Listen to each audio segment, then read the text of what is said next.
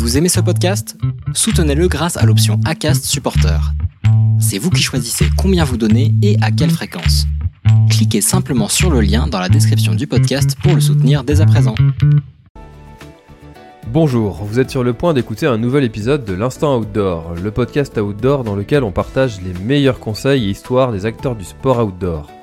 Mon objectif est de vous inspirer et vous inciter à bouger en conservant votre santé grâce aux conseils et retours d'expérience pour se lancer et progresser dans votre sport.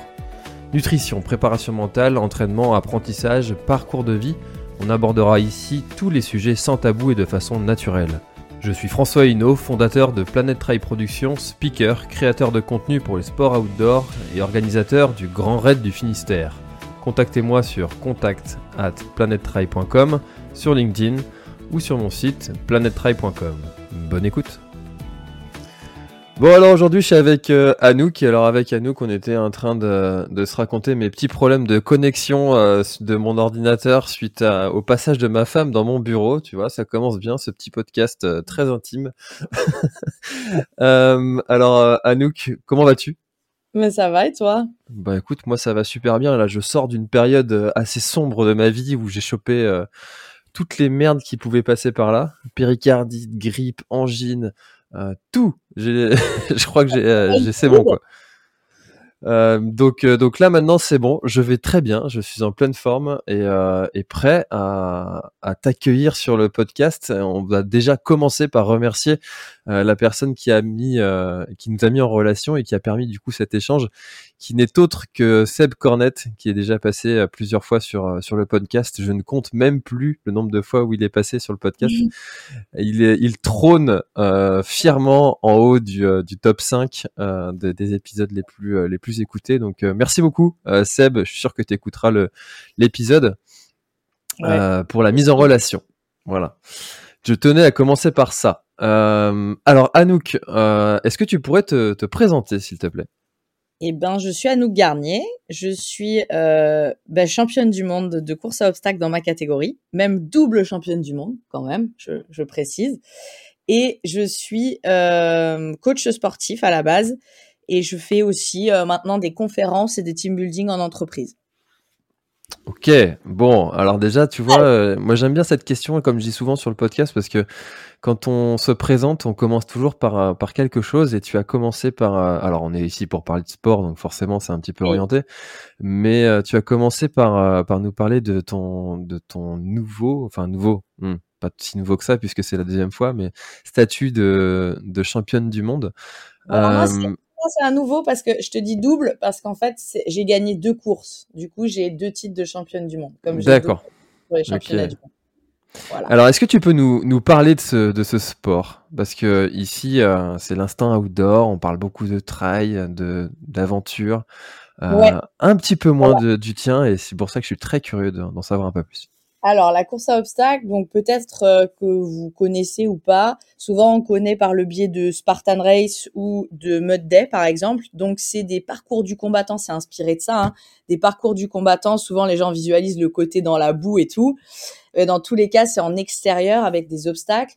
Et euh, sur la partie vraiment OCR et les championnats du monde, on a des obstacles qui sont un petit peu plus techniques, tu vois, version un peu euh, Ninja Warrior euh, souvent, je dis que c'est un peu euh, Ninja Warrior ou parcours du combattant mélangé avec du trail, quoi. Parce que on est en extérieur et euh, souvent, bah, on est en nature. Tu vois, les championnats du monde, c'était en, montagne dans le Vermont aux États-Unis. Donc voilà, dans tous les cas, on va avoir des terrains qui vont être vraiment différents et rarement de la route, quoi. Donc voilà un petit peu le, tableau. Et puis tu vas avoir différents formats en termes de, de longueur. Tu vois, au championnat du monde, il y a 3 km et 15 km et puis un format en équipe. Et euh, après, sur Spartan, pareil, il y a différents formats, différentes longueurs de, de course. Quoi. Et comment tu es venu, toi, à ce sport? Alors, moi, j'étais gymnaste. Depuis que j'étais euh, toute petite, j'étais euh, gymnaste. On, m'appelait Mougli. J'aime bien le, le, répéter parce que ça fait le côté, tu sais, j'aimais bien grimper partout et tout ça. Et j'avais fait, en étant prof de fitness, j'avais eu accès à des séminaires et des bootcamps. Des bootcamps qui étaient encadrés par des anciens forces spéciales. Et euh, On m'appelle le soldat Garnier d'ailleurs, tu vois, grâce à, grâce à ces bootcamps. J'en ai fait trois ans de suite et, j'ai beaucoup aimé. Et j'ai été, euh, enfin, j'ai trop kiffé le parcours du combattant en fait. La première fois que j'ai fait le parcours, j'ai adoré et en plus j'ai euh, grave performé tout de suite quoi. Donc après quand Spartan Race est arrivé en France, on m'a proposé de faire une équipe et euh, j'ai trop aimé, j'ai trop aimé faire la course et je me suis dit bon bah l'année prochaine je le fais toute seule et je gagne. Donc je me suis beaucoup entraînée en course à pied. L'année d'après, euh, ben j'ai pas gagné, je suis arrivée deuxième. Bon, ça va. et c'est comme ça que je me suis lancée dans, dans l'aventure et c'était en 2015, donc tu vois, il y a sept ans maintenant. Et, euh, et depuis, bah j'arrête plus quoi. Alors justement, tu prenais l'exemple de Ninja Warrior, c'est peut-être l'exemple qui va parler le plus à ceux qui, euh, ceux qui regardent euh, ces genres d'émissions télé. J'en fais partie, euh, du moins j'aime bien regarder euh, ces, ces, défis et puis euh, ça paraît facile en fait quand tu vois faire. Oui, c'est ça. Mais ça, en fait ça ne l'est pas du tout. Pas du tout, pas du tout. Alors comment ça s'est passé toi cette parce que j'imagine qu'il y en a beaucoup qui aimeraient aller se tester un jour sur ce genre de d'émission de, parcours. Comment ça s'est passé pour toi À Ninja Warrior? Ouais. je l'ai fait il y a ouf, un petit moment déjà. Je l'ai fait en 2018, je crois. Et euh, l'expérience était très sympa, mais je suis tombée au deuxième obstacle, qui était le rouleau. Je pense que tout le monde voit un petit peu ce rouleau où on doit s'accrocher autour du rouleau. Et le rouleau tourne en fait très vite au-dessus de l'eau. Et euh, le rouleau est très sympathique, mais il m'a éjecté. L'enfoiré. euh, j'ai mis trop de vitesse en fait. C'est toi qui pousse avec le pied. Ça m'a fait mettre beaucoup de vitesse. Et euh, voilà, je, me suis fait éjecter. L'expérience, elle est sympa, mais elle est difficile parce que tu tournes de nuit. Tu as, ce côté, tu sais, c'est dans le port de Cannes en mars, donc il fait froid, c'est humide, donc les obstacles sont mouillés. Euh, c'est pas simple. Les conditions, elles sont pas simples et tu n'as pas le droit de tester les obstacles en avance. Donc tu regardes simplement, euh, on te dit t'as le droit de faire ça, t'as pas le droit de faire ça. Et puis après, ben t'attends jusqu'à minuit, une heure du matin et puis c'est à toi de passer quoi.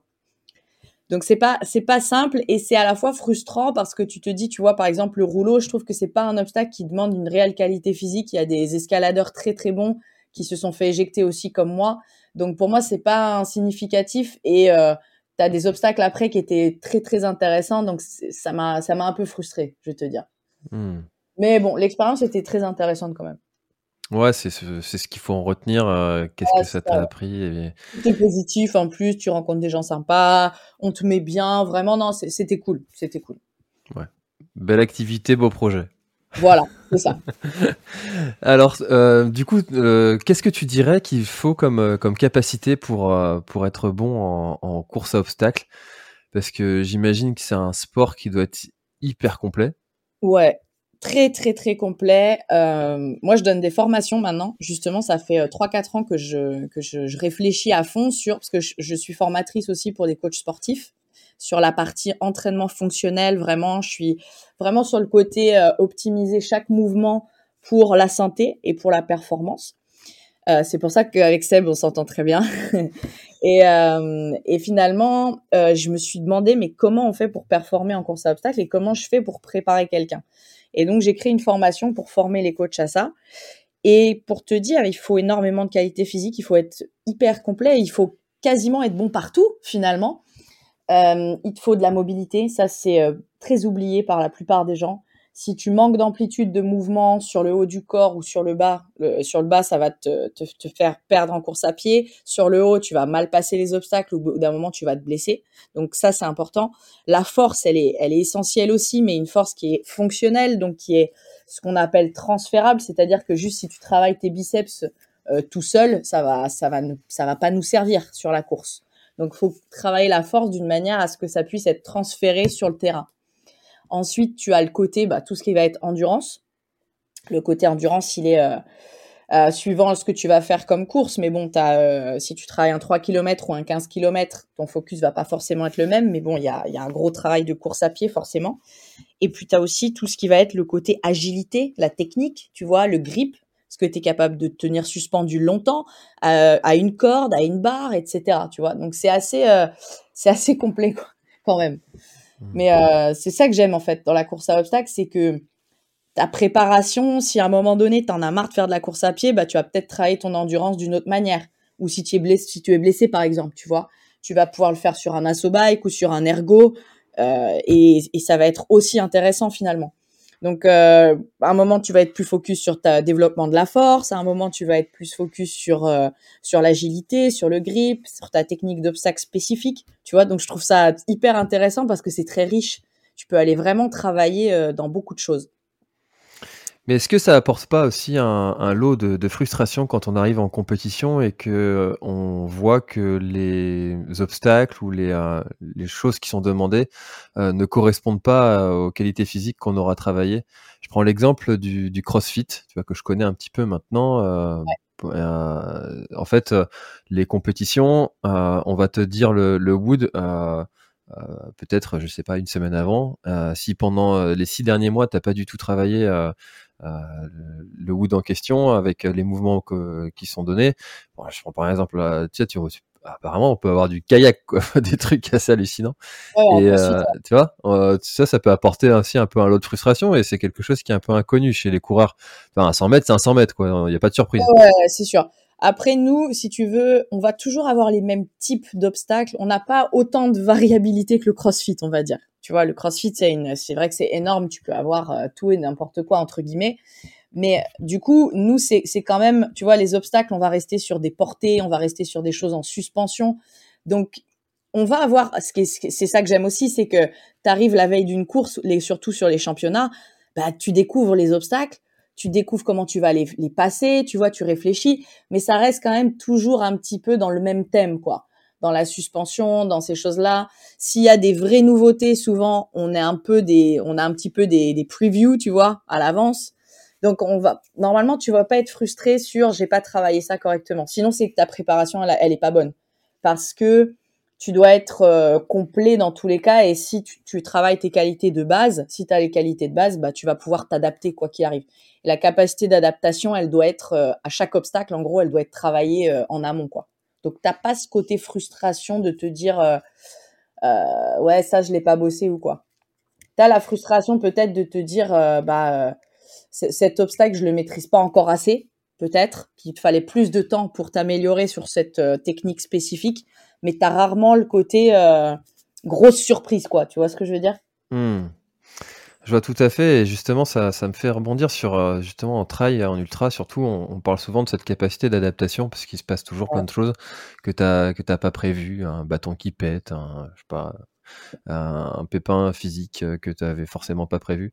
est-ce que comment est-ce que toi tu la travailles cette, euh, capacité d'adaptation concrètement? Est-ce que tu, tu fais des des exercices de de préparation mentale? Est-ce que c'est plutôt, plutôt bah aussi te, te, préparer à tout? Enfin comment tu fais ça? Ouais alors c'est vraiment exactement c'est déjà se préparer à tout parce que bah nous par exemple je donne je donne quelque chose c'est quand il pleut c'est un enfer pour nous parce que ça glisse. Donc les obstacles glissent.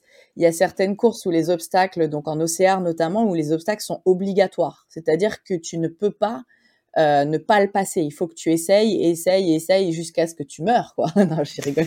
Il y des. On a un bracelet, en fait.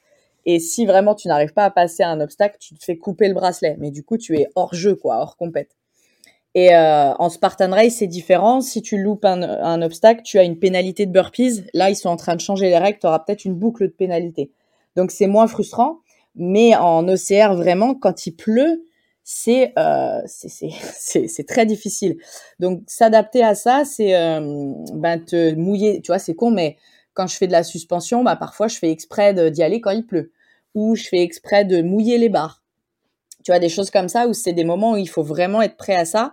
Après, on sait que maintenant on peut utiliser certains gants qui vont nous qui vont nous permettre de nous accrocher plus facilement. Mais euh, c'est des choses qu'il faut prendre en compte. Pareil, tu vois, c'est la première Spartan que j'ai fait. je me cette image où j'avais, tu sais, travaillé. C'était la première fois que j'avais un vrai programme de course à pied et je travaillais avec une montre. Et on fait à peine 100 mètres qu'on saute dans une flaque de boue et je ne vois plus du tout ce qu'il y a sur la montre, tu vois. Hmm. Donc c'est pareil, je dis souvent aux gens de ne pas trop être focalisé sur la montre, tu vois. Les gens ils sont que sur la montre, sur les allures, sur les trucs, la fréquence cardiaque, ils sont ils sont trop collés à leur à leur montre. Sauf que nous, en, course, bah, il se peut que tu la vois plus ta montre ou il se peut qu'elle se pète ou tu vois. Donc ça, c'est un truc où euh, te détacher de ces choses-là, quoi. d'être prêt vraiment à, quoi qu'il arrive, à, rebondir et à, ce que ça te perturbe pas. Et après, sur la, partie mentale, euh, moi, je, fais ce que j'appelle des stratégies de reconcentration. C'est-à-dire que je me dis, ça, ça peut arriver. Bah, par exemple, il peut pleuvoir. Qu'est-ce que j'ai dans ma tête naturellement qui vient Tu vois, les pensées qui viennent naturellement. Et en, en face, je vais mettre les pensées que je voudrais avoir par rapport à ça. Tu vois Et en fait, je transforme chaque truc de manière plutôt positive. Ce qui fait que quand ça arrive, et si ça arrive, hein, parce qu'il y a des choses qui n'arrivent pas, heureusement, tu vois, j'avais prévu la météorite euh, qui tombe. Non, je rigole. Euh, plus une météorite, non. Mais si jamais, euh, tu vois, ça se produit, bah, j'ai pas ma réaction de base qui va être sur souvent négative. Je vais avoir, avoir retravaillé ce truc-là et je le travaille, je le retravaille sur les entraînements ou sur ces choses-là. Et ça, ça m'aide beaucoup, vraiment beaucoup. Et alors, mis à part la, pluie comme ça, qu'est-ce que tu peux, qu'est-ce qui peut se passer d'autre euh, qui serait justement euh, soumis à, grosses difficultés euh, dans, les parcours obstacles? Ouais, le pire c'est pluie, froid. Vraiment, ça c'est ça c'est déjà le pour nous. Franchement, c'est les pires conditions. Donc ça c'est compliqué. Chez les filles, t'as aussi j'ai mes règles, mais vraiment je, je, je parle parce que c'est un moment assez spécial et t'as mal au ventre, t'as les cuisses qui sont engorgées, t'as mal dans le bas du dos. Donc c'est pas un moment agréable quand tu t'es préparé pour une compétition que physiquement, tu es censé être sur un pic et que tu as tes règles, franchement, ça, ça c'est une autre condition. Bon, c'est nous les filles, hein, mais c'est un truc à rajouter et à prévoir. Euh, après, tu as, euh, sur les conditions, à part le côté climatique, tu as rarement des choses qui sont... Euh, tu vois, je réfléchis, mais... Parce que tu vois, j'ai eu aussi des conditions climatiques opposées au froid. J'ai eu, tu vois, tu as eu l'hypothermie, pas l'hypothermie, mais l'insolation, tu vois. Donc, tu as ces choses-là. Euh, j'ai fait hypothermie aussi. Tu as aussi le côté. Ça dure combien de temps une, une épreuve? Bah, ça dépend, mais tu vois, si c'est un 3 km, ça va très très vite. Ça va durer 30 euh, minutes, même pas. Les meilleurs mondiaux mettent 20 minutes. Les, en professionnel, ils mettent. le gars, il a mis 19 minutes, je crois.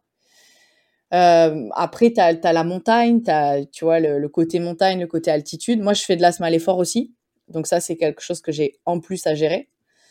Donc euh, dans les, pires trucs qui peuvent m'arriver, il y a la, crise d'asthme.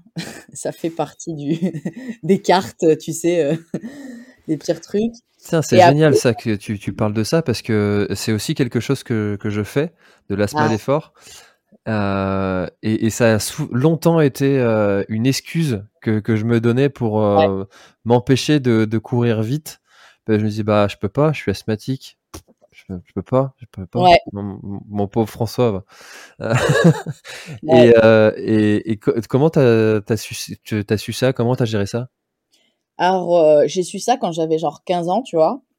Pour le, comme je faisais beaucoup de sport, de, enfin, je faisais beaucoup de gym, par exemple, donc c'était des sports assez courts, tu vois. Y a, donc, ça, ça me gênait pas. Par contre, quand j'ai commencé, je suis allée en STAPS et quand on a commencé à faire euh, tout ce qui était endurance, donc en, en course à pied ou en natation, Là, ça a commencé à être très problématique. Donc j'ai fait même une crise. Euh, on avait un 400 mètres euh, crawl à faire et j'ai fait une crise au milieu de la piscine. C'était très sympa. Donc ça, là, ça a commencé à être compliqué. Après, quand j'ai repris euh, le fitness, etc., donc je gérais avec un, avec pas mal de ventoline en gros. Tu vois, j'en prenais avant les, les, les gros efforts, quoi. Et après, quand je me suis mis vraiment dans les Spartans, je gérais comme ça au début. Et il y a un moment où je voulais plus, je prenais plus rien. J'avais l'impression que la ventoline me faisait rien. Et puis, bah, finalement, tu repousses petit à petit ton seuil de crise. Plus tu t'entraînes, plus tu repousses le seuil. Alors après, suivant les conditions climatiques, je pense que ça te le fait aussi. Tu as plus ou moins de sensibilité. C'est-à-dire que les jours où euh, il fait froid et humide, forcément, tu respires moins bien. Si tu es en altitude, tu le sens tout de suite. Mais, tu vois, ça se gérait. Et il y a eu, euh, avec le Covid, le port du masque. Et ça, ça m'a, flingué le port du masque qui m'a fumé. Je pense que j'étais allergique aux, composants qu'il y avait dans les masques chirurgicaux. Donc euh, j'ai repris un traitement de fond. Euh, ça marchait pas. J'ai repris un traitement de fond plus poussé. Et là, euh, j'ai fait des effets secondaires du traitement, ce qui a empiré mes, mes symptômes. ça a été très important. Et là, depuis bah, pas longtemps, hein, depuis août, j'ai trouvé un traitement de fond qui me convient et j'ai l'impression qu'il fonctionne sur le côté long terme, tu vois. Euh, et au championnat du monde, ce que je, on a beaucoup travaillé ça avec Seb. Hein, c'était c'était très frustrant ça par contre pour moi.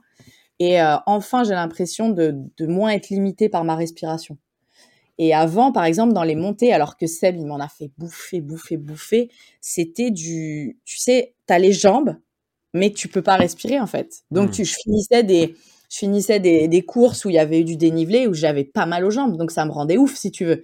J'avais jamais les jambes qui me brûlaient ou quoi. Donc, je, sentais que je pouvais pousser tellement plus loin, mais ma respiration m'empêchait de le faire.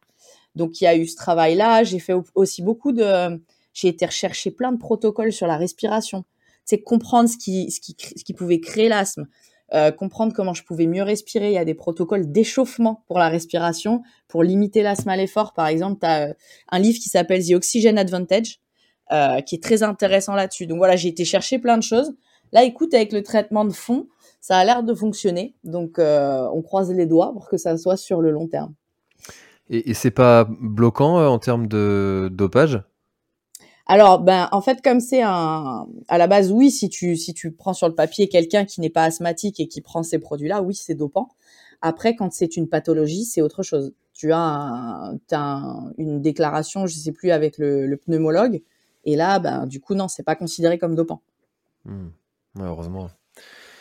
Ouais. Ah, je suis, je suis curieux de, de connaître ce, ce traitement de fond euh, pour, euh, parce que effectivement c'est frustrant. C'est de la. Et j'en avais parlé justement à, à, à Seb euh, juste après euh, ma- la TDS donc, que j'ai fait au mois d'août, où justement j'avais ça le, dans, dans, en altitude. Ouais. Je, je pouvais pas accélérer parce que ça me séchait tout de suite alors que j'avais les jambes, mais dès que je commençais à marcher rapidement, pouf, ça Ouais. impossible. Impossible. Bah, dans le livre là dont je t'ai parlé, il y a, y a des protocoles déjà pour s'échauffer qui sont pas mal. Et du coup, euh, pour entraîner aussi. Donc, je trouve ça bien. Et après, euh, bah, faut voir un pneumologue euh, spécialisé, quoi. Hmm. Au Tu, début, tu je peux me redonner pas. le nom du, du livre? The Oxygen Advantage. L'avantage oxygène. Je crois, je, sais- je crois qu'il est traduit en français. J'espère, hein, parce que moi je parle anglais, euh, je vais te dire. euh, il s'app- il s'appuie sur les protocoles d'un russe qui s'appelle Buteiko, E B-U-T-E-Y-K-O. D'accord.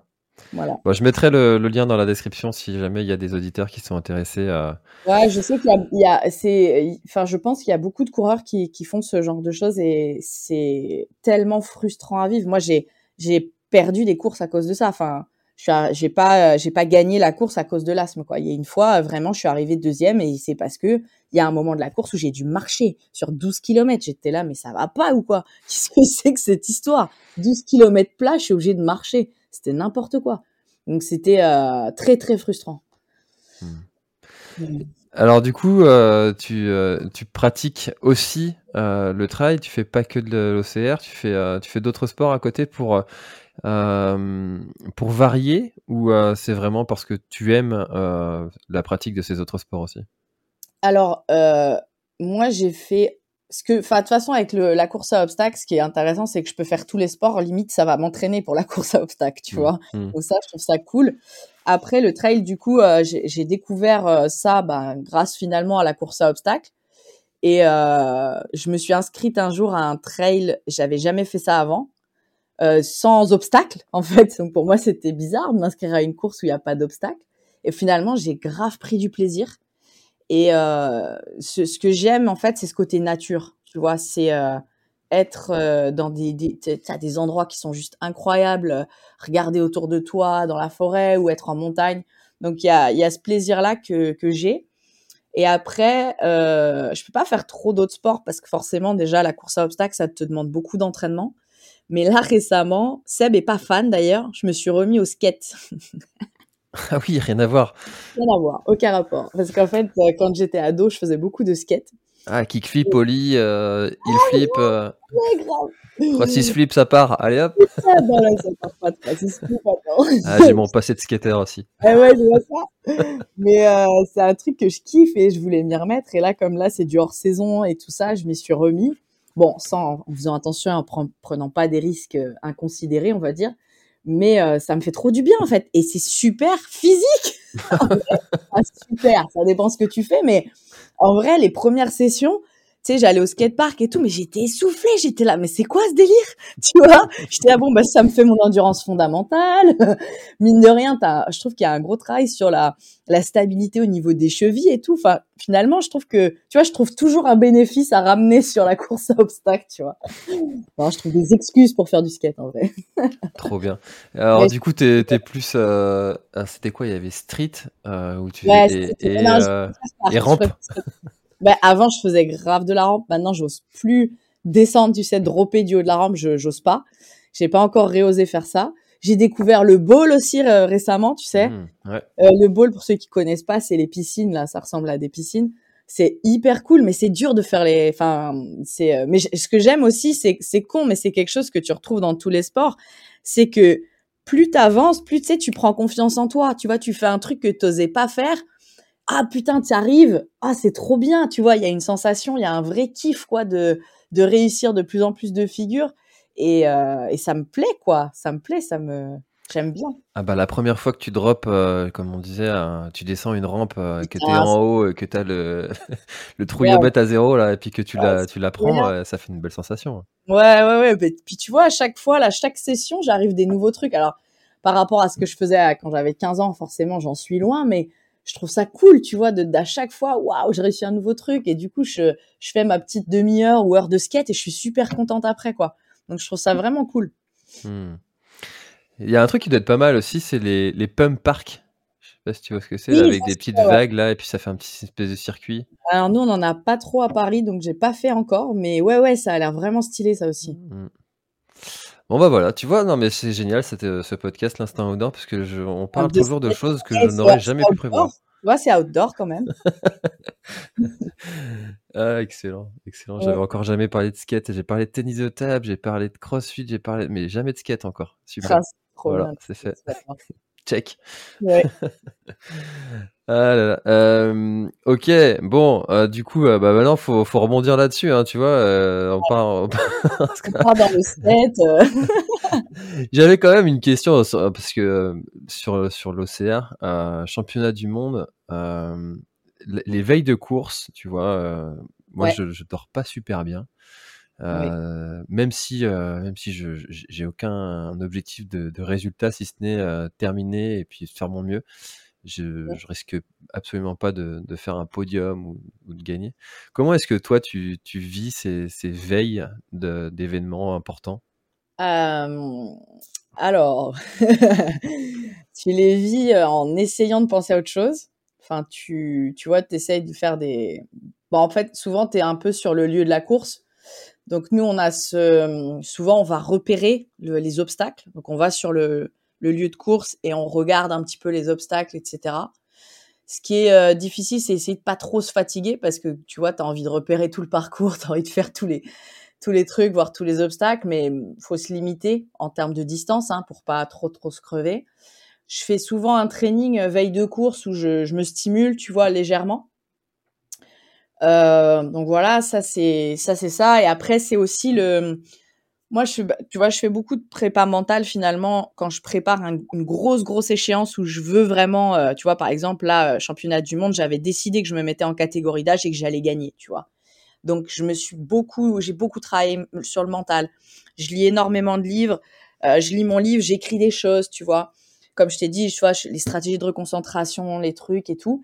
Et du coup, bah, déjà, je suis dans de la visualisation la veille. C'est-à-dire que j'ai vu les différents obstacles j'essaye de me visualiser sur les, tu vois, comment je vais les passer, etc. Après, j'essaye aussi de me, tu vois, je me pose, je me détends quand je vais vraiment me poser, je vais regarder des films ou des, des, tu vois, des séries ou quelque chose qui me fait plaisir. Tu vois, je vais regarder des trucs que je kiffe pour vraiment me détendre et, euh, et lâcher un petit peu ce truc-là quand même. Et puis après, ben, euh, tu vois, des fois on est plusieurs, on est avec des potes et tout, donc on essaye de, de discuter. On, des fois on joue aux cartes, tu vois, on essaye de pas penser, euh, euh, pour pas se mettre la pression et le stress dès la veille.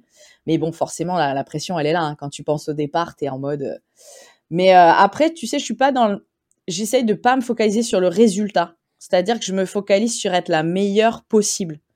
Après, le résultat, euh, c'est pas moi qui en, qui en décide finalement. S'il y a meilleur que moi et que moi j'ai fait le meilleur, ben tant pis, c'est la vie. Mais du coup, c'est plutôt moi contre moi. Et ce qui me stresse, après, j'ai identifié beaucoup ce qui me stresse et ce qui me fait peur les veilles de course. Et moi, c'est souvent décevoir mes proches ou décevoir les gens qui croient en moi, tu vois. Donc, ça va me rassurer d'avoir ma mère qui dit euh, Anouk, si t'es pas championne du monde, je t'aime quand même, quoi, tu vois. Hmm. Donc, tu vois, c'est c'est identifier aussi ce qui nous stresse et du coup, bah, le relativiser, en fait. Dire, eh oh, ça va, quoi. C'est rien, en fait. Et dire, ouais, comme tu dis, le j'ai rien à perdre, finalement. Le j'ai rien à perdre, je pense qu'il est, euh, qui, qui l'aide à vraiment, euh, à vraiment être détendu, quoi. Et tu vois, le, le premier jour euh, au championnat du monde, je fais le format 3 km, je le gagne. C'est le format où tu as le plus de pression parce que effectivement, tu as 3 km et ça peut se jouer à la seconde près, ça va très très vite. Euh, tu fais une erreur sur un obstacle et ça c'est foutu. Donc euh, tu as cette pression de tout réussir et de pas t'as pas le droit à l'erreur quoi. Par contre sur le 15 km, tu es un peu plus relax, tu sais que tu peux euh, louper un obstacle et rattraper beaucoup plus tard une, course à obstacles, elle est jamais finie tant que t'as pas passé la ligne d'arrivée. Il y a des obstacles jusqu'avant la, euh, la ligne d'arrivée. À 100 mètres de la ligne d'arrivée, tu as un obstacle, tu peux le louper. Donc tant que la ligne d'arrivée elle est pas passée, euh, voilà. Et tu as l'espoir toujours que tu peux, euh, si tu es deuxième ou troisième, tu peux toujours aller chercher jusqu'au bout, quoi. Et après, tu vois, quand je suis arrivée sur le deuxième jour de course, par exemple, bah en fait, j'avais déjà gagné une course, donc j'étais déjà championne du monde, si tu veux, donc j'avais plus la pression. J'étais en mode, allez, maintenant c'est que du bonus et on y va, quoi. Et bon, bah, je gagne aussi la deuxième course, donc c'est génial, mais c'était, c'était juste top, quoi. Et la veille, euh, alors je, je, vais dire un truc qui est assez drôle, c'est qu'on était dans le Vermont et on a eu la visite d'un ours. c'est pas une blague. Coucou. on a eu la visite d'un ours qui est venu euh, retourner notre poubelle. Et euh, on était, du coup, on était dans une excitation. Ça a été difficile de dormir parce que déjà l'ours il faisait du bruit, ce con. à retourner la poubelle, à essayer de la vider, alors que c'est des poubelles et spéciales pour les ours qui sont euh, verrouillées. Mais lui, il a réussi à tout arracher. Enfin bref, mais c'était un moment marrant. Et du coup, je me suis dit qu'il m'avait porté chance cet ours. Putain, mais c'est un truc de dingue ça. Mais... C'était génial, c'était génial, c'était le truc improbable et euh, et en fait, on l'a, on l'a surnommé Gold, l'ours, parce que grâce à ma médaille d'or, tu vois. Donc cette, euh, cette anecdote, elle est énorme. Et, le, et, il est revenu tous les soirs, en fait, cet ours. Donc euh, c'était un peu notre moment, notre rituel du soir. On attendait que l'ours, il arrive et tout ça, quoi. C'était trop drôle. Donc ça il faut, euh, faut, faut, faire quoi si tu tombes face à un ours? Euh, comment Je sais pas. Je sais pas vraiment en fait. Là, il était dehors. Hein, on a, mais bon, il était pas loin quand même de la porte d'entrée, donc je peux te dire qu'au début, tu fais. Wow, tu flippes un peu, non? Grave. Et après, t'es en même temps excité, tu vois, comme des enfants. Genre, il y a un ours, c'est trop bien, quoi. Et après, on a vu qu'en fait, on ouvrait la porte et on sonnait la cloche, tu sais. Et on a vu qu'il nous regardait, mais il en avait mais rien à foutre de nous, tu vois. Il était juste là pour vider notre poubelle, essayer de bouffer quelque chose. Donc euh, tu sens que c'est des ours qui sont habitués à voir des humains et qui vont pas t'attaquer quoi. Donc après ça va, mais bon ça fait bizarre quand même hein, parce qu'ils sont, tu sens la puissance du truc, mais waouh c'est énorme. Mais du coup c'était une veille de course spéciale si tu veux. Ah ouais j'aurais été comme un gosse aussi, hein, je pense. Euh... aussi on était quand même des fous avec les garçons. Là. Je te jure c'était dingue. Trop bien. Donc voilà petite anecdote marrante. Ah, bah ouais, ouais, j'imagine que c'est pas tous les jours qu'on en croise. Apparemment, vous voyez, de voir un ours la veille de course, ça porte chance. Apparemment. Promenez-vous avec Winnie l'ourson, ça. ça, ça porte chance. Euh, comment, pourquoi est-ce que, euh, ouais, c'est plutôt pourquoi et pas comment. Euh, pourquoi est-ce que tu as cette, cet esprit de, de compétition pour aller jusqu'à la gagne? Parce que quand on a l'envie de, d'être euh, championne du monde, il faut avoir quand même cette, euh, cette hargne et puis euh, ce petit truc en plus que les autres n'ont pas. tu dirais que ça te vient d'où? Je pense que ça vient de mon enfance en fait, parce que j'étais, j'ai grandi dans une famille d'entraîneurs de gymnastique. Donc depuis que je suis petite, je fais de la gym en compétition j'ai pas, mes premières compètes, elles étaient pas si tôt que ça, genre j'avais 8 ans ou 9 ans. Mais cet état d'esprit de faire le mieux à chaque entraînement, je l'avais si tu veux. Et j'avais euh, un peu la pression parce que bah, pendant que je m'entraînais, moi j'avais mon entraîneur, mais euh, mes grands-parents étaient dans la salle. Et c'était euh, le soir, je me souviens quand on rentrait, c'était bon, je t'ai vu, t'as ça, c'était pas top. tu vois, j'avais un peu la, la pression derrière quoi. Et puis le côté un peu à la dure. Tu sais, la gym, c'est assez difficile comme. euh, C'est très cliché ce milieu là, j'ai l'impression. euh. Ouais, ouais, ouais. C'est, euh, mais c'est, en fait, je trouve ça génial finalement. Je trouve ça génial parce que ça t'apporte une discipline, ça t'apporte euh, un esprit de travail, justement, un esprit de compète. Et la gym, c'est, tu veux, tu veux, enfin, un peu comme en skate finalement, je rigole, mais le, le côté, tu veux faire une nouvelle figure, tu vois. Tu vas chercher des nouvelles figures, tes meilleures, parce que tu vas mettre des nouvelles figures dans ton mouvement hein, de, de, de compétition. Donc c'est euh, tous les jours euh, comment je vais faire pour réussir cette nouvelle figure? Donc comment je vais faire pour être meilleur? Donc tu es dans cette euh, dans ce côté euh, toujours toujours faire le mieux, toujours être le, la meilleure et ça je trouve ça euh, hyper intéressant parce que bah maintenant je trouve que les jeunes notamment, tu vois, ils sont plus dans ce dans ce truc là quoi. Alors après ouais, c'est c'est pas si facile hein, parce que c'est quand même euh, c'est à la dure et c'est des choix, il y a des sacrifices, et il y a plein de choses. Mais finalement, si j'en suis là aujourd'hui, je sais que c'est grâce à ça, quoi. Grâce au côté euh, dur que, que, que j'ai eu, que j'ai eu euh, quand j'étais petite. Mais c'est pas, euh, tu vois, les gens souvent ils disent ouais, mais c'est trop chaud. Non, c'était cool. Ça, ça n'empêche que dans les entraînements, on se tapait des fous rires, ça, tu vois. Et c'est pas, euh, c'est pas, on n'est pas comme à la dure comme à la russe ou à la chinoise, quoi. Tu vois ce que je veux dire C'est cool. euh, C'était, j'étais pas en équipe de France, j'étais pas, voilà. Mais ce côté compétition bah euh, voilà, je pense que ça s'apprend à- assez jeune. Après, il y a des gens qui se révèlent un peu plus tard, mais moi, c'est ça, ça m'a apporté ça en fait, d'être euh, toujours la meilleure possible, quoi.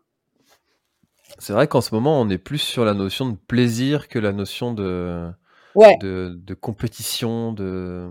ouais, clairement. Après, je, je, euh, moi, le, si je fais de la course à obstacles, c'est que j'adore ça, tu vois. Le moment où je prends plus de plaisir, j'arrête, ça, ça m'intéresse pas. Il y a cette notion de plaisir. Et quand je passe une ligne d'arrivée, même si j'ai pas gagné finalement, mais je kiffe. Si j'ai donné la- le meilleur de moi, euh, je kiffe quoi. Parfois, ça, ça m'est arrivé. euh, je crois que c'était, bah, l'année dernière. J'ai été faire euh, le format Spartan qui s'appelle la Beast, donc c'est un semi-marathon en montagne. Dans, en Suisse, c'était le, championnat d'Europe. Et c'est pas du tout les formats longs, c'est pas du tout pour moi en montagne. Je sais plus combien il y avait dénivelé, pas loin de 2000 quand même. Enfin, tu vois, gros dénivelé et tout. Ben en fait, j'avais dit je je ne me mets pas euh, je me mets pas de, de pression. Je fais ce que je veux, tu vois, j'y vais comme je le sens et j'ai pris un plaisir de malade, tu vois, j'ai mis quatre heures. Alors j'ai dû être dernière des élites, mais j'en avais rien à foutre. J'avais juste envie de de prendre du plaisir. Mais bon, je je fais pas ça sur toutes les courses, tu vois. mais euh, mais c'était euh, voilà, mais tu vois, je prends même quand je fais l'OCR là, quand j'ai fait les championnats du monde, mais oh, le tel kiff de courir, tu passes un obstacle, j'adore ça. Tu vois, c'est c'est un plaisir que je, que je prends à chaque fois. Alors, justement, en fait, euh, quand euh, tu as eu euh, cette, cette enfance qui, qui t'incite à te donner, à aller au bout de toi-même, etc., tu, tu as des enfants? Non. Non. Euh, est-ce, est-ce que tu penses que tu reproduirais le, le même schéma, par exemple, avec euh, ton, un enfant qui te dirait, euh, voilà, cette année, j'ai envie de faire du tennis de table, je, je prends un exemple au hasard, hein.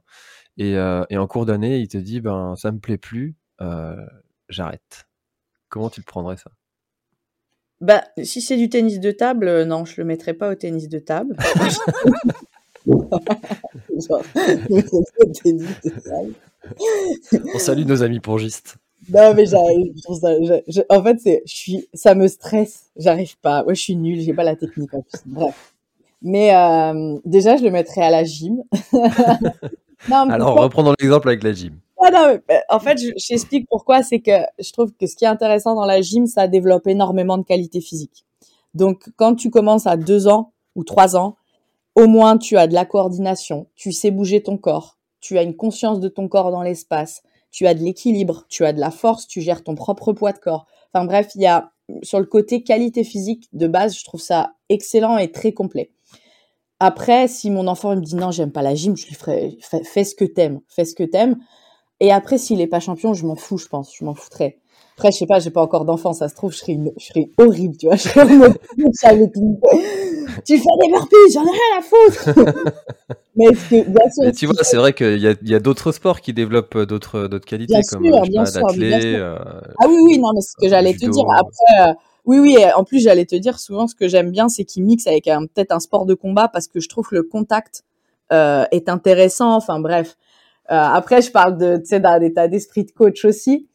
Mais après, moi, ce que je veux, c'est que ça lui plaise, tu vois. S'il il choisit de faire de l'équitation, d'un tennis de table, effectivement, c'est ça. Par contre, le côté pour moi donner le meilleur à chaque fois, c'est important. Même si t'as pas, t'es pas champion, c'est pas grave. Mais par contre, tu t'engages à fond. Tu t'impliques dans ce que tu fais. Je pense que c'est une valeur qui est importante pour moi. Hmm. Bon, en tout cas, c'est vrai que c'est un vrai sujet, ça, quand, euh, quand tu as des enfants, justement, parce que euh, trouver euh, le sport qui leur correspond. Alors, moi, j'ai pas ce problème-là. Le mien, il pourrais l'inscrire à un sport différent tous les jours. Euh, il, est, au taquet, il est, content d'y aller. Donc euh, ça c'est. Mais tu vois, je pense aussi que ça vient du de l'exemple du parent aussi. C'est-à-dire que si toi tu es sportif, si ton ton enfant il te voit faire du sport, euh, je pense que derrière déjà, tu vois, il y a il y a cet état d'esprit qui bah, il va mimer en fait ce que tu fais. Enfin, je, pense ce que je vois chez des amis. quand j'ai des amis qui sont sportifs, l'enfant il a envie de faire du sport naturellement en fait. Mmh. Tu vois. Ouais, c'est sûr, sûr. Ça, c'est important aussi de, je pense, de donner l'exemple euh, du sport, euh, du mouvement, même si c'est, euh, tu, tu, sors, tu vas marcher et tu, tu vois, tu fais des jeux pendant la, la marche, j'en sais rien, mais je trouve que ça, c'est important de d'avoir aussi ce, cette éducation du mouvement et de, ouais, de bouger, quoi. Et tu vois, ça, ça m'interpelle cet esprit euh, de, de, la compétition, cet esprit de la gagne, parce que moi je l'ai pas du tout en fait euh, perso, mais en même temps, euh, je serais tellement fier, tu vois, d'avoir mon fils qui gagne un truc, tu vois, enfin comme tous les parents, quoi, logique. Et, et, et, tu vois, ça c'est quelque chose que je je pense pas être en mesure de lui inculquer, parce que comme je l'ai pas, c'est difficile de c'est pour ça que ça m'intéresse. C'est pour ça que je t'ai posé la question de, à ton avis, toi, d'où euh, ça vient pour toi?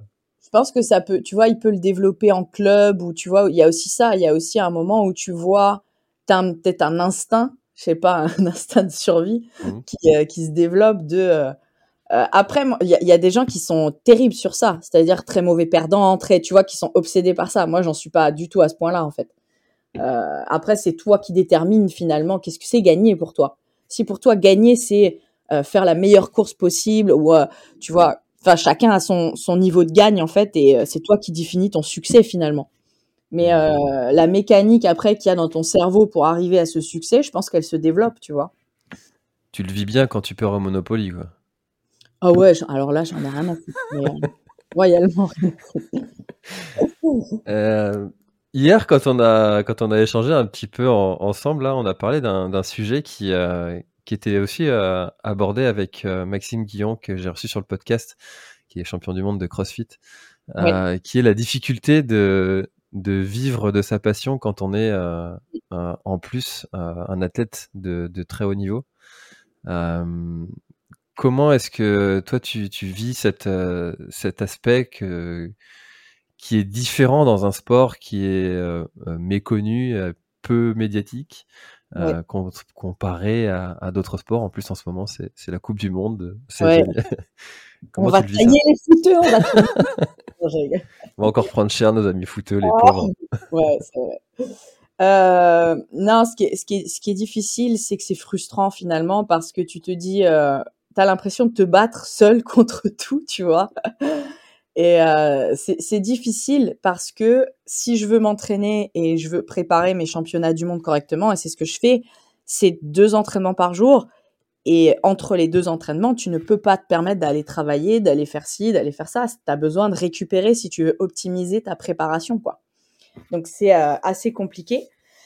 Et, euh, et, en même temps, en parallèle, tu dois vivre finalement. Donc tu dois, tu dois bosser pour, pour vivre. Et tu as ce truc-là. Alors Là, euh, moi, j'ai la chance depuis euh, trois ans d'avoir un, sponsor qui est une entreprise qui me donne euh, à l'année, on a un contrat à l'année, mais qui ne ça suffit pas à ce que je vive et à ce que je paye mes déplacements, tu vois. Donc il y a ça aussi parce que nous, il y a des courses en France, mais ben tu dois te déplacer, tu as les coûts de déplacement, les dossards, enfin voilà, tu vois que ça, ça a quand même un coût certain. Et, c'est, quand tu es champion du monde, t'es pas invité? Euh, maintenant, oui, j'ai le dossard qui est euh, payé pour l'année prochaine. Ah, quand même. quand même. Mais euh, voilà. Et puis, bah, nous en France, tu gagnes une course, souvent tu gagnes rien, quoi. Peut-être t'as pas, t'as pas de cash price si tu veux, donc c'est compliqué d'en vivre. Donc, même en CrossFit, je sais que souvent c'est beaucoup ceux qui ceux qui peuvent en vivre finalement ils vivent pas vraiment du CrossFit mais plutôt du côté Instagram si tu veux. Donc c'est vraiment frustrant en tant qu'athlète c'est frustrant parce que tu vois plein de sports et, en plus je sais là je vais je vais parler de sport olympique mais je sais qu'il y a plein d'athlètes qui pour aller au JO font des cagnottes en ligne tu vois et là je me dis mais on est à quel niveau en France pour ne pas soutenir le sport? Enfin on, ne soutient pas assez le sport clairement et euh, le crossfit et même nous, je pense que c'est un truc qui est assez particulier. Nous, la course à obstacles, bon, c'est encore moins, je pense, connu et médiatisé que le, crossfit. Mais euh, tu vois, c'est un peu le serpent qui se mord la queue, si tu veux. Par exemple, je te donne, quand tu vas chercher un sponsor, ils vont te dire soit que t'as pas assez de followers sur Instagram, donc tu as envie de dire, bah si tu veux, mon gars, je vais en acheter 100 000 parce que maintenant tout le monde peut en acheter peut acheter des likes et peut acheter. Donc finalement, je trouve que ça a plus vraiment de sens. Ce qui est une très mauvaise idée euh, au passage de faire ça. D'acheter des likes. Mmh. Ouais, bah, clairement. Mais tu vois ce que je veux dire? Je trouve ça euh, un peu dommage de, de euh, absolument se baser là-dessus en fait. Et après, tu as, tu as ce côté, bah ouais, mais vous n'êtes pas médiatisé, ok, et vous n'êtes pas olympique. Ok, mais pour être olympique, c'est bien d'être médiatisé et inversement. Donc c'est un peu le, le, serpent qui se mord la queue, si tu veux. Donc toi, tu es au milieu et tu dis ouais, mais moi les gars, euh, enfin sans sans enfin en étant un peu sponsorisé etc. Je sais que là, je suis déjà je suis championne du monde, j'ai fait ça, j'ai déjà un, beau palmarès. Mais si je veux aller plus loin, bah j'ai besoin que voilà qu'on qu'on me sponsorise finalement. Et du coup, il y a ce truc, euh, il y a ce truc qui est très frustrant en tant qu'athlète. T'essayes d'aller chercher, mais on te dit non, donc tu te prends toujours des noms dans la gueule. Et, euh, et voilà. Mais après, je pense que et, oui, et vis-à-vis, on parlait de nos amis les fouteux, quand tu vois euh, les moyens qu'ils ont, l'argent qu'ils gagnent, je trouve ça, euh, c'est ce qu'on disait hier, je trouve ça hallucinant qu'ils arrivent à se blesser, qu'ils arrivent, alors certains seront pas d'accord, mais une déchirure, pour moi, elle vient pas au hasard. Elle vient euh, d'une mauvaise préparation, d'une mauvaise hygiène de vie. notre ami, notre ami brésilien qui habite sur Paris, on sait très bien qu'il est en soirée très souvent. Bon, moins maintenant, mais d'ailleurs, il est moins blessé. C'est fou. Hein mais euh, moi, je trouve ça hallucinant en fait de pas de gagner tout ça et de pas être capable de d'être focalisé à un milliard de pourcents sur soi, quoi. Donc c'est frustrant, c'est frustrant. Mais bon, on va pas être jaloux de de ces gars-là, mais on se dit qu'il pourrait y avoir aussi une part pour nous entre guillemets, quoi. Après, je sais que mon sport, il est en train d'évoluer, que on va être euh, cinquième discipline du pentathlon. La course à obstacles va être cinquième discipline du pentathlon après les JO de Paris. Donc nous, on a aussi un espoir de finir au JO. Donc euh, bon, après, si ça change et qu'on est olympique, ça, ça, voilà, ça peut changer la donne. Donc il faut garder espoir, on va dire. Il faut y croire. Bah, c'est déjà un peu plus plausible de voir le, la course à obstacles au JO comparé euh, au trail. Le trail, j'ai l'impression que les trailers voient ça un petit peu de, avec un œil un peu. Euh, ah, c'est difficile quoi. Euh, quand tu vois le VTT qui est arrivé au JO, ça a dénaturé complètement la discipline. C'est ça, c'est ça, ouais. Euh, nous, nous, si tu veux aussi, ils sont obligés là, par exemple, Spartan Race à partir de l'année prochaine a sorti un nouveau format, un format où il y a c'est euh, un kilomètre avec 10 à 12 passages d'obstacles et on, on, fait trois boucles. Donc ils ont jamais sorti un format un format pareil Spartan. C'est pourquoi? C'est parce que pour les JO, il faut que ça soit visuel. Là, on parle de télé, il faut que ça soit visuel. Nous, ce qui est visuel chez nous, c'est les passages d'obstacles. Et chez nous, euh, tu as des, bah, tu vois, les championnats du monde et d'Europe, d'habitude, c'est sur des formats BIST, donc ces formats, ces fameux formats 21 km.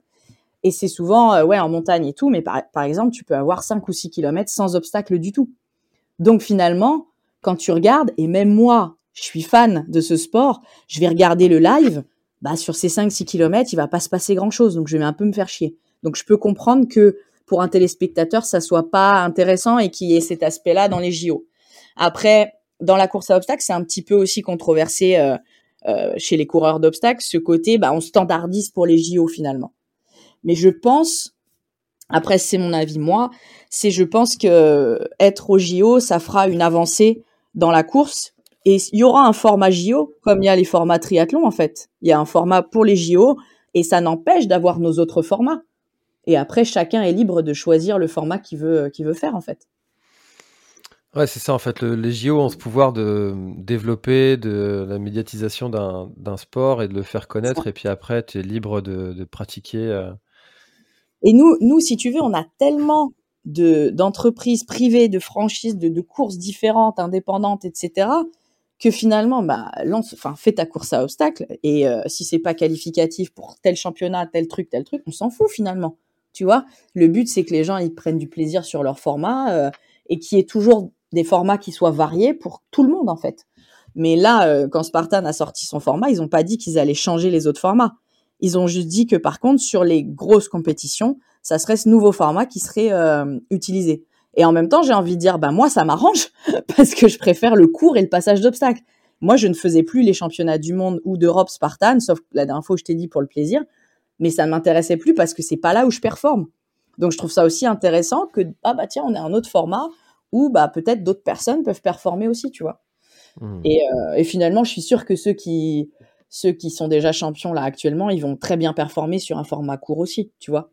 Donc euh, c'est à voir, mais voilà, c'est une prise de position dans la discipline et mais je pense que ça peut vraiment la pousser vers le haut. Faut faut voir. Mmh. Adaptation, on y revient tout Ça, exactement. Ah, c'est sûr que pour revenir sur le côté, euh, le côté, euh, en fait, tu as plusieurs métiers. Tu as, ton statut d'athlète, euh, tu dois gérer ta carrière, gérer. c'est, ça demande des ressources et des compétences qu'on n'imagine même pas, en fait. Mmh. Ça, ça doit être quand même sacrément frustrant, j'imagine. Ouais. Euh, ouais, ouais. Puis il y a des moments en fait où tu te sens un peu dans pas dans un trou, mais si tu veux, tu finis. Euh, bah, tu vois, par exemple, je fais mes championnats du monde, donc euh, pendant deux mois, je suis focus dessus. Tu fais les championnats, donc tu pars aussi pour les championnats. Donc en fait, pendant que tu fais tout ça, si tu veux, moi par exemple, qui développe vraiment mes conférences en entreprise sur le côté mindset, le côté état d'esprit justement du succès, de la performance, tu vois, ben ça. Pour le moment, personne ne le développait pour moi. Donc, c'est-à-dire que quand je suis en train de m'entraîner, quand je suis en train de d'aller faire la compète, je sais que mon business, il avance pas. Donc, c'est aussi frustrant pour ça. Et que, bah, après, tu sais, comme tu n'as pas développé pendant un certain temps, bah, du coup, bah, il y a un trou, quoi. Il y a un gouffre. Il se passe rien. Il. Et c'est assez, ouais, c'est très, très, le mot, ouais, c'est frustrant, quoi. Là, par contre, maintenant, j'ai pris un agent qui va m'aider, un agent commercial qui va m'aider à développer tout ça. Donc là, ça va être encore autre chose, tu vois. Comment tu l'as euh, trouvé cet agent? Euh, Par des contacts, en fait. Hmm. Ouais.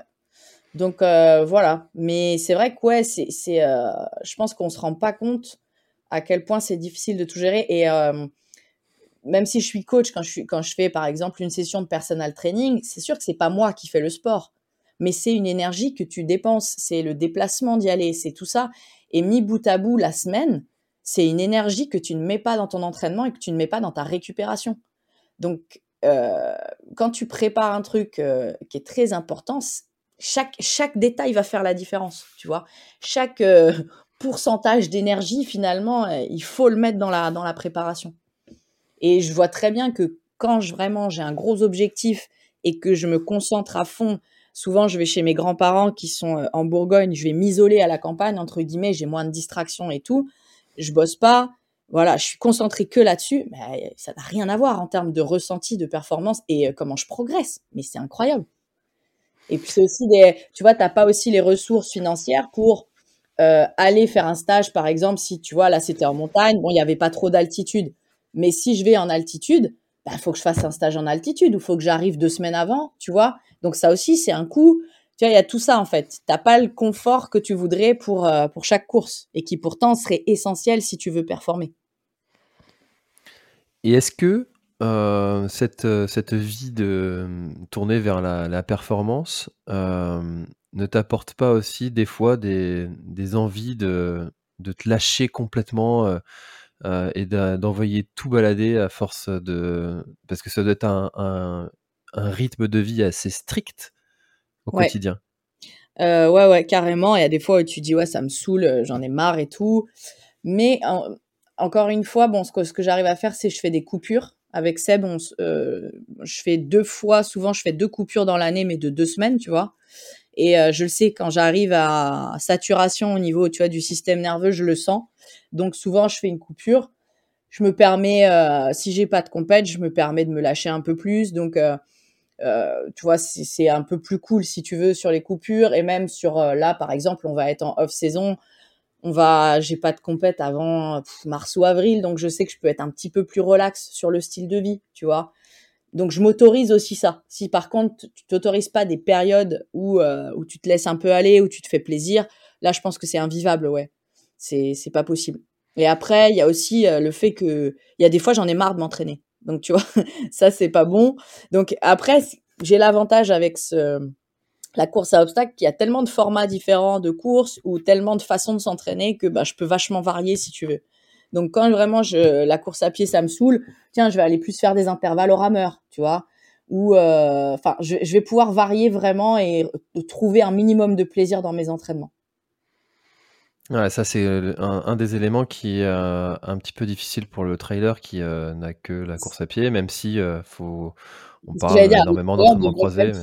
Voilà, il devrait faire quand même du renforcement. Mmh. Après, si tu peux, je pense que tu peux justement, mine de rien, faire tout ce qui est ergomètre, par exemple du ski erg, de l'assaut bike, ça permet d'avoir des entraînements de qualité et d'intensité sans avoir les impacts. Donc pourquoi pas aussi ça, faire ça euh, travailler le côté renforcement aussi qui est très important, je pense, en, trail et même en course à pied euh, de manière générale. Donc, euh, ouais, il y a plein de choses à, faire et je pense qu'il y a toujours moyen de, de trouver un minimum de plaisir à un moment où on arrive à saturation, en fait.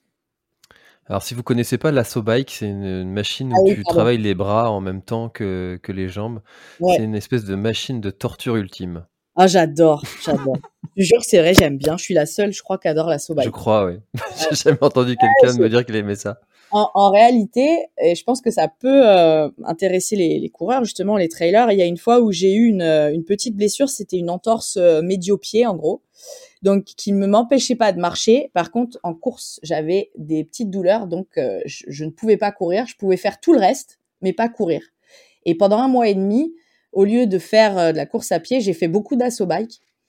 Et l'assaut bike, il faut savoir que je crois que c'est le seul outil où je retrouve l'inconfort respiratoire, justement, de la course à pied. Et ça m'a permis de continuer à travailler, de faire des séances comme des fractionnés finalement, euh, des, fractionnés longs, des fractionnés courts, mais sans les impacts. Et ça m'a permis de développer quand même ce côté endurance, travailler un peu ce qu'on appelle les filières énergétiques, mais d'une manière différente et finalement, quand je me suis remis à la course à pied, j'avais progressé en course à pied. Donc, euh, c'est pour ça aussi que j'insiste souvent là-dessus. Quand on est coureur, on est souvent, on, fait que courir, mais d'aller chercher d'autres choses, euh, on peut développer l'endurance d'une autre manière. J'allais nager aussi. Bon, après, si on n'est pas trop, euh, on n'aime pas trop nager, bon voilà. Mais il y a d'autres moyens et finalement aussi, bah, ça permet de varier et ça, ça, ça fait du bien à la tête, quoi. Mmh, c'est sûr qu'on on minimise un peu cette, euh, cette importance de varier justement pour le pour et aussi pour euh, socialement euh, reposer son entourage aussi de, tous nos entraînements ça aussi on n'y pense pas.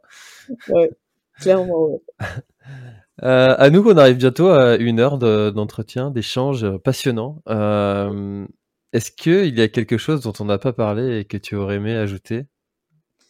Eh ben là, comme ça, euh, pas forcément. Elle est hyper dure cette question. en fait, euh, j'ai fait une interview euh, retournée. En fait, c'était du coup moi l'interviewé et, oh. celui qui m'a interviewé m'a posé cette question et j'ai été incapable de répondre alors que je la pose à tous mes entretiens. Eh ben, franchement, non. Je pense qu'on a on a bien fait le tour de pas mal de choses. Après, le il y a un petit conseil vraiment le côté, je pense, travail mental. Euh, qui fait vraiment la différence. Enfin, moi, ça a fait vraiment un.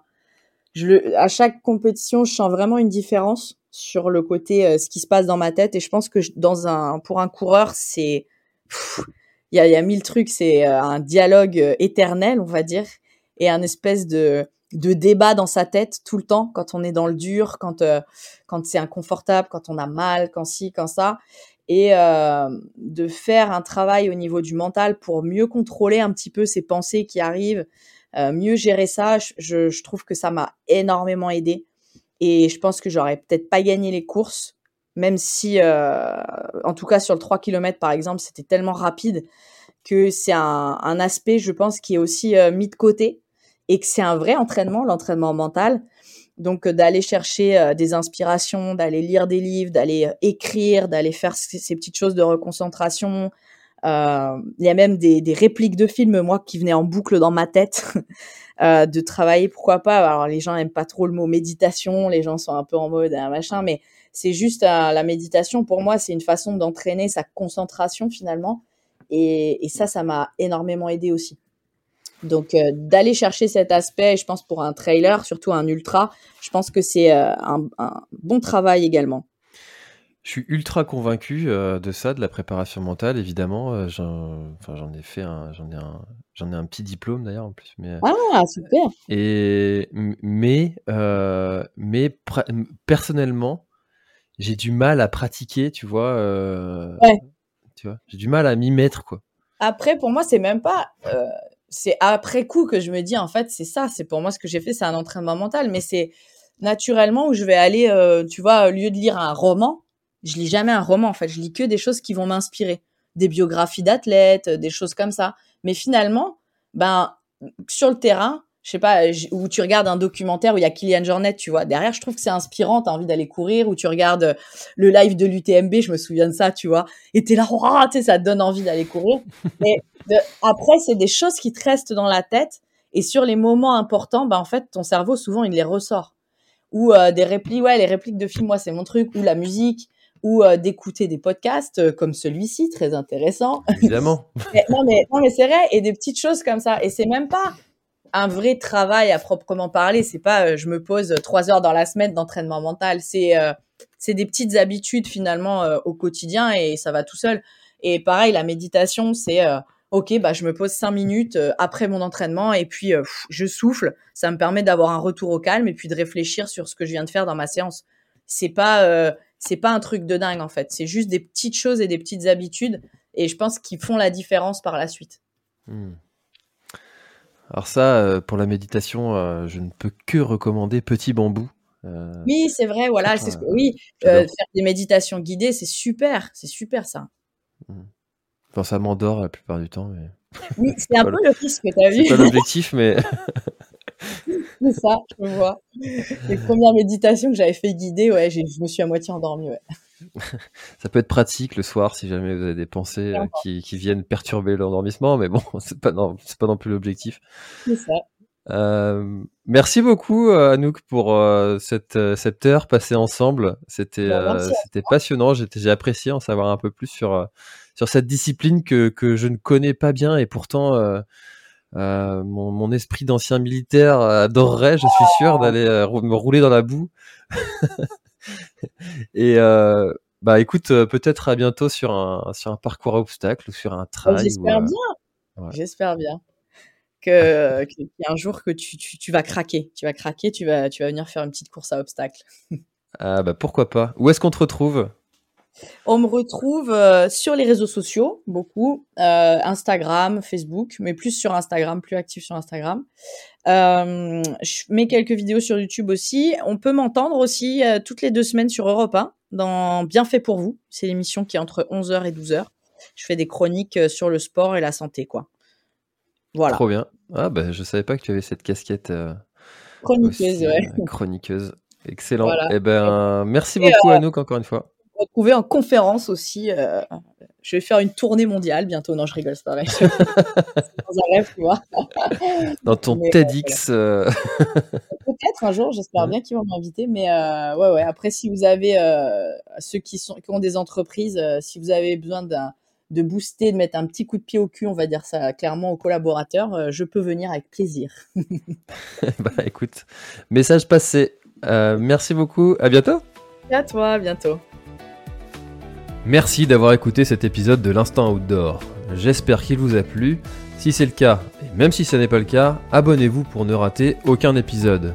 Parlez-en autour de vous et laissez-moi un commentaire sympathique sur Apple Podcast, c'est ce qui m'aide le plus à remonter dans les classements. N'hésitez pas non plus à le partager à chacun de vos contacts dans le sport. Chaque nouvel auditeur intéressé est une victoire. Si vous avez besoin d'un speaker pour votre événement, d'un contenu pour votre marque, d'une bonne bière artisanale bretonne, D'infos sur le Grand Raid du Finistère, n'hésitez pas à me contacter à l'adresse contact at A bientôt Voilà, l'épisode est terminé, j'espère qu'il t'a plu. Je t'invite à aller checker NAC, comme je t'en ai parlé au tout début de l'épisode, avec le code PlanetTrail, P-L-A-N-E-T-E-T-R-A-I-L. Tu auras moins 15% sur ta commande. Et moi, je te souhaite un très, très, très, très, très bon footing, très bon trajet. Bref, ce que tu es en train de faire, je te le souhaite un très bon. Allez, à bientôt dans un prochain épisode. Bye bye.